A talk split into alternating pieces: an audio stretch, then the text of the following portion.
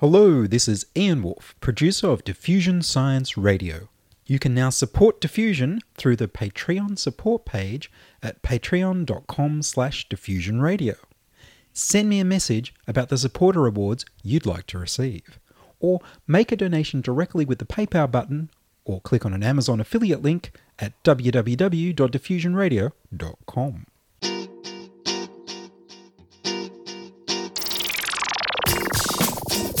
Diffusion, the international science radio show. We have a bouncer on the doors of perception. The good, the bad, the ugly, It gets pretty exciting. the myths, the truths. Toxicology, Astroseismology. magnetism, the dark side. Genetically engineered potatoes. Planetoid. Planetoid. I love that word.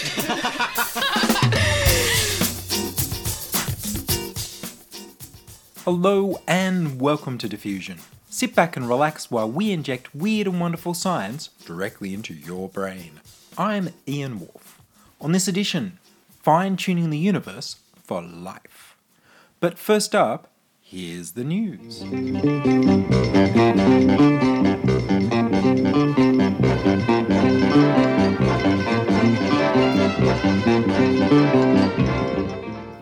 Stingray cyborgs for a better tomorrow. A team of researchers, led by Sung-Jin Park and applied physicist Professor Kevin Kit Parker at the Wyss Institute for Biologically Inspired Engineering at Harvard University, have grown a thumbnail sized robot stingray.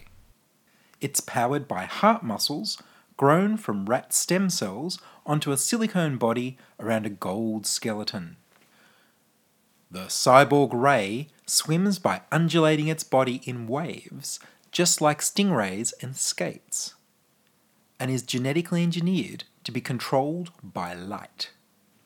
For lovers of truly amazing uses of English, the abstract of their paper in the journal Science puts it Inspired by the relatively simple morphological blueprint provided by batoid fish such as stingrays and skates, we created a biohybrid system that enables an artificial animal, a tissue engineered ray, to swim and phototactically follow a light cue. By patterning dissociated rat cardiomyocytes on an elastomeric body enclosing a microfabricated gold skeleton, we replicated fish morphology at embedded image scale and captured basic fin deflection patterns of batoid fish. Optogenetics allows for phototactic guidance, steering, and turning maneuvers, leading to coordinated undulatory swimming. The speed and direction of the ray was controlled by modulating light frequency and by independently eliciting right and left fins, allowing the biohybrid machine to maneuver through an obstacle course.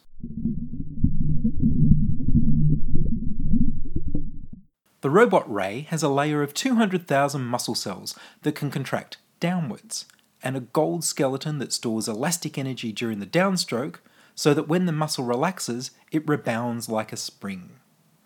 The ray is activated by immersing it in a bath of Tyrode's physiological salt solution, which is a little like blood plasma, containing glucose as an energy reservoir. Pulsing light of the right frequency starts the ray swimming, and pulsing the light at different speeds can steer it around in the salty sweet water. It won't swim in plain water. On the other hand, it would work perfectly in blood. Medical nanobots, anyone? The cyborg ray is 16 millimeters long and weighs just 10 grams. If they could shrink it down, maybe a more advanced robot swimmer could deliver a payload of medication in your bloodstream or get into place to do some repairs. After six weeks of swimming, 80% of the rat heart muscle cells were still alive and undulating. The team successfully maneuvered the swimming robot around an obstacle course. They concluded in their paper this work paves the way for the development of autonomous and adaptive artificial creatures able to process multiple sensory inputs and produce complex behaviors in distributed systems and may represent a path towards soft robotic embodied cognition.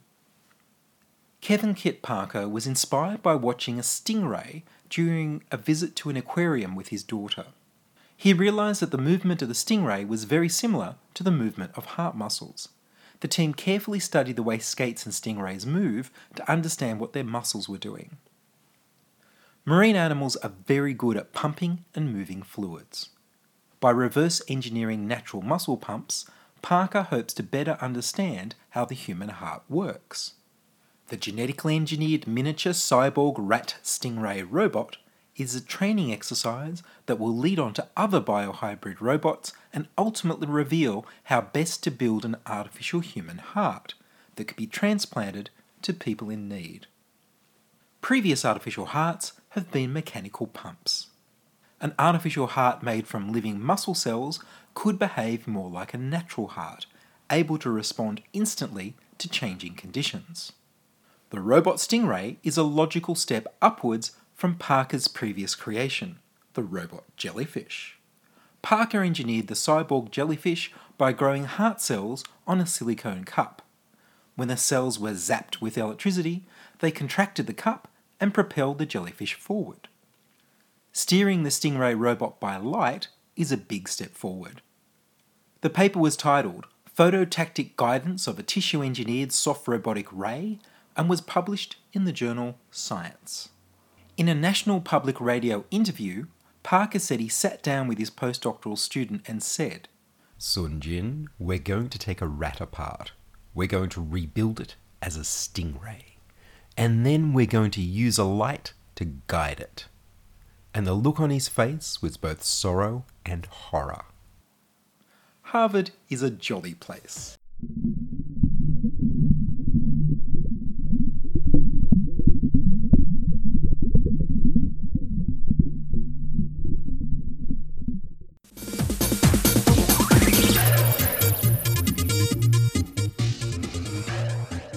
You're listening to Ian Woolf on Diffusion Science Radio. Send emails to science at diffusionradio.com. We're brought to you across Australia on the Community Radio Network and podcast over the internet on www.diffusionradio.com.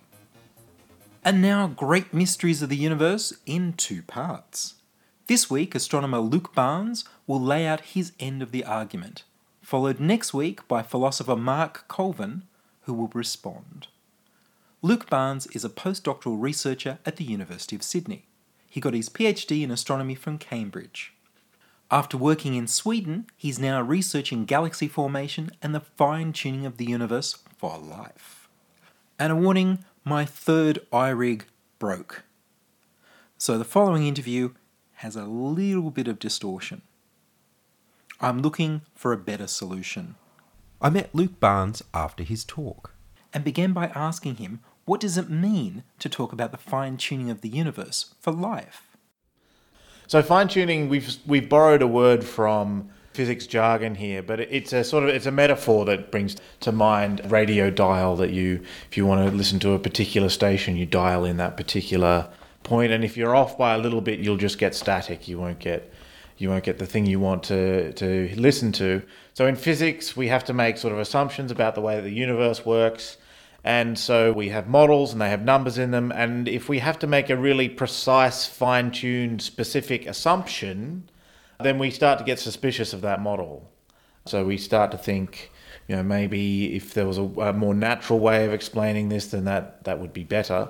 So fine tuning for life is just that idea taken from physics applied to one particular physical phenomenon, which we happen to be, which is a life form. And we found that some of the assumptions we make in fundamental physics about the basic properties of matter, how much uh, electrons weigh, things like that, make a very large, very significant difference to whether our universe would support life forms like us. So it's all to do with the physical constants that we plug into the equations and whether they can be changed a little bit. It's not so much whether they could be different in our universe, but what are the other ways that the physical universe could have been. So, as we look through the, the, the, different ways that the laws of nature sort of present the universe to us, there are different possibilities that are sort of presented in those laws. There are constants that we don't know why they have that value. There's the way the universe started off, we don't know why that is. And so, in, in a quest for answers, one thing we can do is just to change those assumptions and see if it gives us any clue as to why the universe is the way it is. And what happens when you change the assumptions? Well, the funny thing is, we, we you sort of don't know until you do it. it. It might have been the case that we just had different kinds of universes to ours that you know there could be different elements in the periodic table or different sort of molecules that form but so far as we know for the from looking in detail at these other possible universes most of them are really sort of dead they they're, they're far too simple to do anything like make the molecules that life needs. So, with some fairly small changes to those numbers, you can erase the periodic table. You can make sure that the fundamental particles of the universe don't stick to each other to make anything at all. You can erase all the structure in the universe. You can have a universe which just expands and nothing ever collapses to form a galaxy or a star or a planet or a person on that planet. So a lot of these other universes are very, very simple. Our universe is, I mean, it keeps physicists busy because it's complicated. We have to try and work out how it's working. But these other universes, these other possible universes, are really simple. We sort of, it's quite easy to work out what would happen. And most of the time, it, it's something very simple and very dead. Does there seem to be any of the other types of universes you've modeled that potentially could have some interesting chemistry or, or physics that maybe could get complex? Yeah, so there are ways to make other universes which don't seem too different from ours. So there's other ways to make cosmic structure. You could make more cosmic structure in certain ways, for example. Some of that it just makes the universe more complicated. There's there's ways to make more black holes, for example, and whether that's a, a good idea is is a bit of an unknown. Certainly, if you had a universe completely full of black holes, that's a bad idea. A particularly interesting example is in our universe, there's a difference between the energy you need to start a chemical reaction or the energy you would get out of a chemical reaction and the energy you would need or get out of a nuclear reaction. There's a very clear difference. You, the difference in the sort of the factor in, in energy is about 100,000. So light all the fires you like, you're not going to turn lead into gold, unfortunately. We can consider other possible universes in which that gap is narrowed. So you could light a fire and cause a nuclear reaction.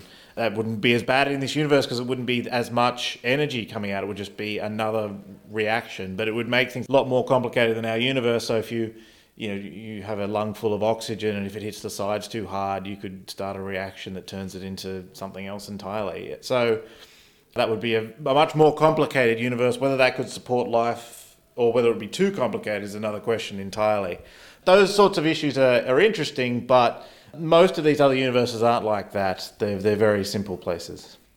And so you've actually done some modeling to figure out what these different universes might be like and how complex they get. Yes, so we have massive computer codes that can simulate how uh, galaxies form, and for the most part, those have been used to try and work out how galaxies form in our universe. So there are these huge simulation projects using thousands of computers for months at a time. And so what I've been doing is taking that those computer codes, which sort of represent the best of our knowledge about how galaxies form, and then doing the sort of fine tuning investigation. Let's change the numbers underneath them, uh, the the ways that our universe isn't but could have been, and seeing what happens. So you can then see universes that make a little bit more structure, or you can see universes that make none whatsoever. You can sort of totally wipe out and make a totally boring simulation that does very little, unlike our universe, which is doing loads of interesting things.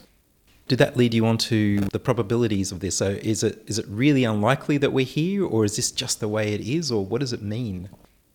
Well, that's a lot of big questions. so these sort of investigations that I'm doing using the computer codes have been done, but more approximately with sort of pen and paper methods.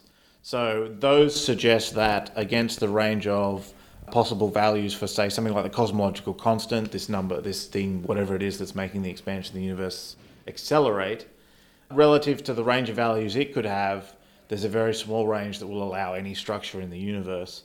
My simulations are looking in a lot more detail about exactly what values of the constant will and will not allow structure to form and how much structure will be allowed to form and all of that, which we need to sort of improve our understanding of, of the probabilities involved, and particularly if you think that, you know, we got this number by chance, whether whether we can explain things in that way. But it, on very general grounds, if you're just looking at the raw first guess at a probability of if if you know it's a big if if the universe just sort of picked this number by chance, would it hit on a number that that allowed structure to form in the universe? The answer is almost certainly not. The probability for that's extremely small. And you mentioned Boltzmann brains. Yeah, Boltzmann brains sounds like a sort of crazy idea, half out of you know the Matrix movies and half out of some strange philosophical thought experiment. But in in physics, it's it's really a consequence of the idea that you have to test all of the consequences of your model. If you have an idea about how the universe works, you can't just pick out the nice bits. You have to take all the consequences because if any of them are ridiculous, then you've got a problem. And one of the things we found is that there are there are certain theories that we thought were nice and lovely and doing great things, and they turned out to have these strange complications in them. So, if you think that the answer to how do we get a life permitting universe is well, maybe there's lots of different other universes out there, something called the multiverse. You have to worry about the fact as to whether a typical observer in that universe, which is what you're trying to predict after all, whether a typical observer will be like us, whether they'll see a universe with lots of order and structure in it, with galaxies and stars and planets and, and, and biological evolution and molecules, all of that lovely stuff. Because it is physically possible, it's unlikely, but it is possible to just have an observer sort of fluctuate out of randomness, out of chaos. And if your idea for this multiverse, if you're just sort of making things at random, if it turns out to make more of those what the, what we call Boltzmann brains, then your idea is in a bit of trouble. So it's not it's not the sort of philosophical brain in a vat. What how do we really know we're not Boltzmann brains? You know, just having random thoughts out in the chaos somewhere. It's it's a theory making a prediction problem. If your theory, if your idea about how the universe works turns out to be infested with Boltzmann brains, then it's got a problem. One of the things that got raised after my talk was is this something that needs an explanation at all? And even before that, is this the sort of thing that we can actually say is improbable? My point about the improbabilities was just to say that this is sort of standard theory testing in physics. This is what we do. You you have an idea about how the universe works, and you need to calculate the probability of the data that we see, and that's how you test your theory. So there can't be an in principle problem with fine tuning. Otherwise, there's an in principle problem with physics and probabilities. It might be a harder practical problem, but it, it can't be a problem in principle. And then, eh, are these the sorts of probabilities that demand a further explanation, or are they just something unlikely happened? So the example was given about all of us in, at some level are very unlikely that this particular person met that particular person at this time, and you know your parents and grandparents all met each other so that doesn't seem like the sort of improbability that needs an explanation. And you sort of say because, well, something had to happen. And in particular, there's no sort of better theory about why that happened. I mean, people meet, some people have to meet, you know, things happen, families start, and, and hence more people happen. So the question I think comes back to is fine tuning the sort of thing that could be explained? I think that's a, a good way to approach whether it needs an explanation.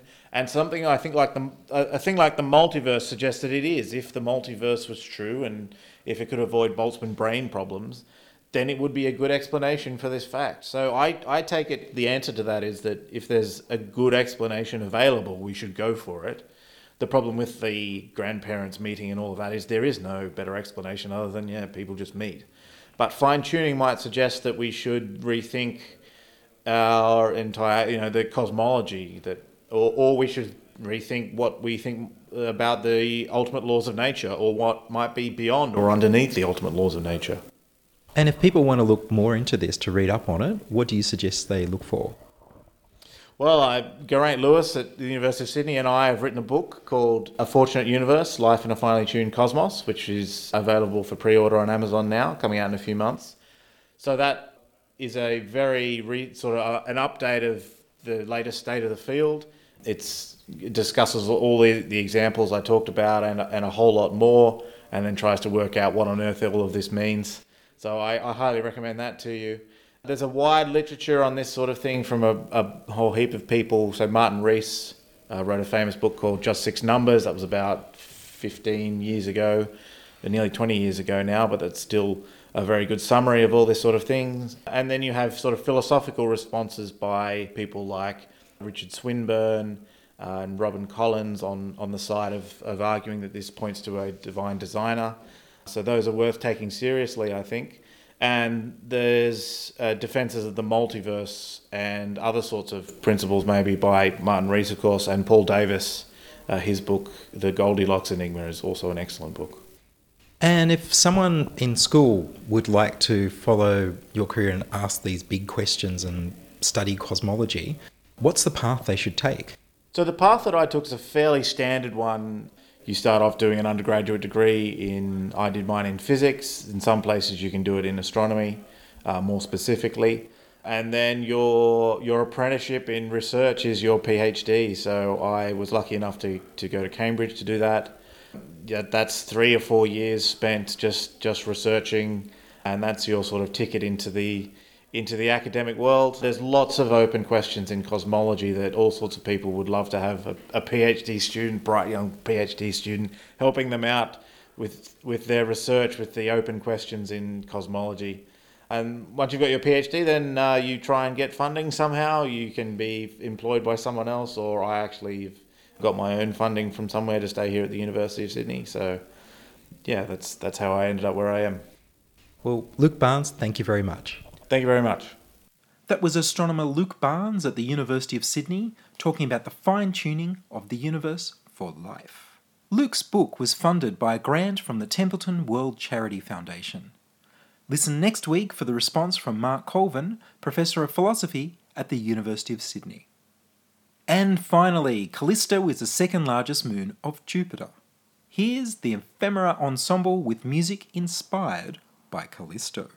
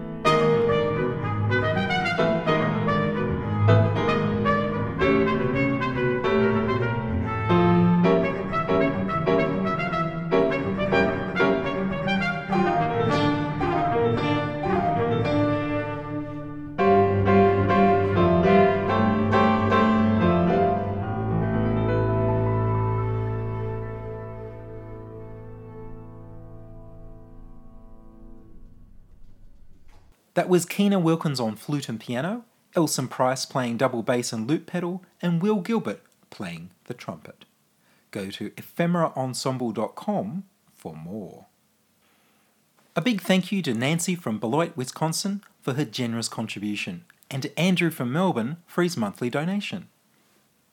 And that's all from us this week on Diffusion. Would you like to hear your voice on radio? We need more people contributing stories to Diffusion. Send your contributions, congratulations, helpful suggestions, and donations to science at diffusionradio.com. That's science at diffusionradio.com. And please do send me an email so I know you're listening and you'd like to hear more episodes. Please like the Diffusion Science Radio page on Facebook and rate us on iTunes. Tell your friends. Follow me on Twitter at Ian Woolf. Check out the Patreon page at patreon.com slash diffusionradio. Checking production was Charles Willock. I produce Diffusion, which is broadcast around Australia on the Community Radio Network, including 8CCC in Alice Springs and Tennant Creek, 2 MBR in Nambucca Valley, and 3 MBR in the Mallee border districts of Victoria and South Australia. Diffusion is syndicated globally on the National Science Foundation's Science 360 internet radio station and also on astronomy.fm. Subscribe to the podcast on the Diffusion website www.diffusionradio.com. That's www.diffusionradio.com and check the website for links, photos, and videos from this week's show. If you enjoyed the show, then you can explore more than 850 previous episodes archived on diffusionradio.com, where the shows are labeled by keywords so you can focus in on the stories you want to hear. Subscribe to the Diffusion YouTube channel at youtube.com slash c slash diffusionradio. I'm Ian Woolf. Join us inside your audio device of choice for more science wondering next week on Diffusion Science Radio. Science is fun. It helps you to learn, to know, and to appreciate. When you study science, you may go on field trips. You discover the marvelous interrelationships between all living things. You learn to read the history of the earth as it is written in rocks and fossils. You find out what makes things tick everything from a molecule to a living organism. In the study of science is found the most useful and satisfying knowledge of man. Knowledge of his physical world, its past, its present, and its future. And in your moments of relaxation, now and in the years to come, you will find the study of science leading you into fascinating pursuits photography, collecting, Why study science? Study science because you will find in the study of science a richer, more rewarding life.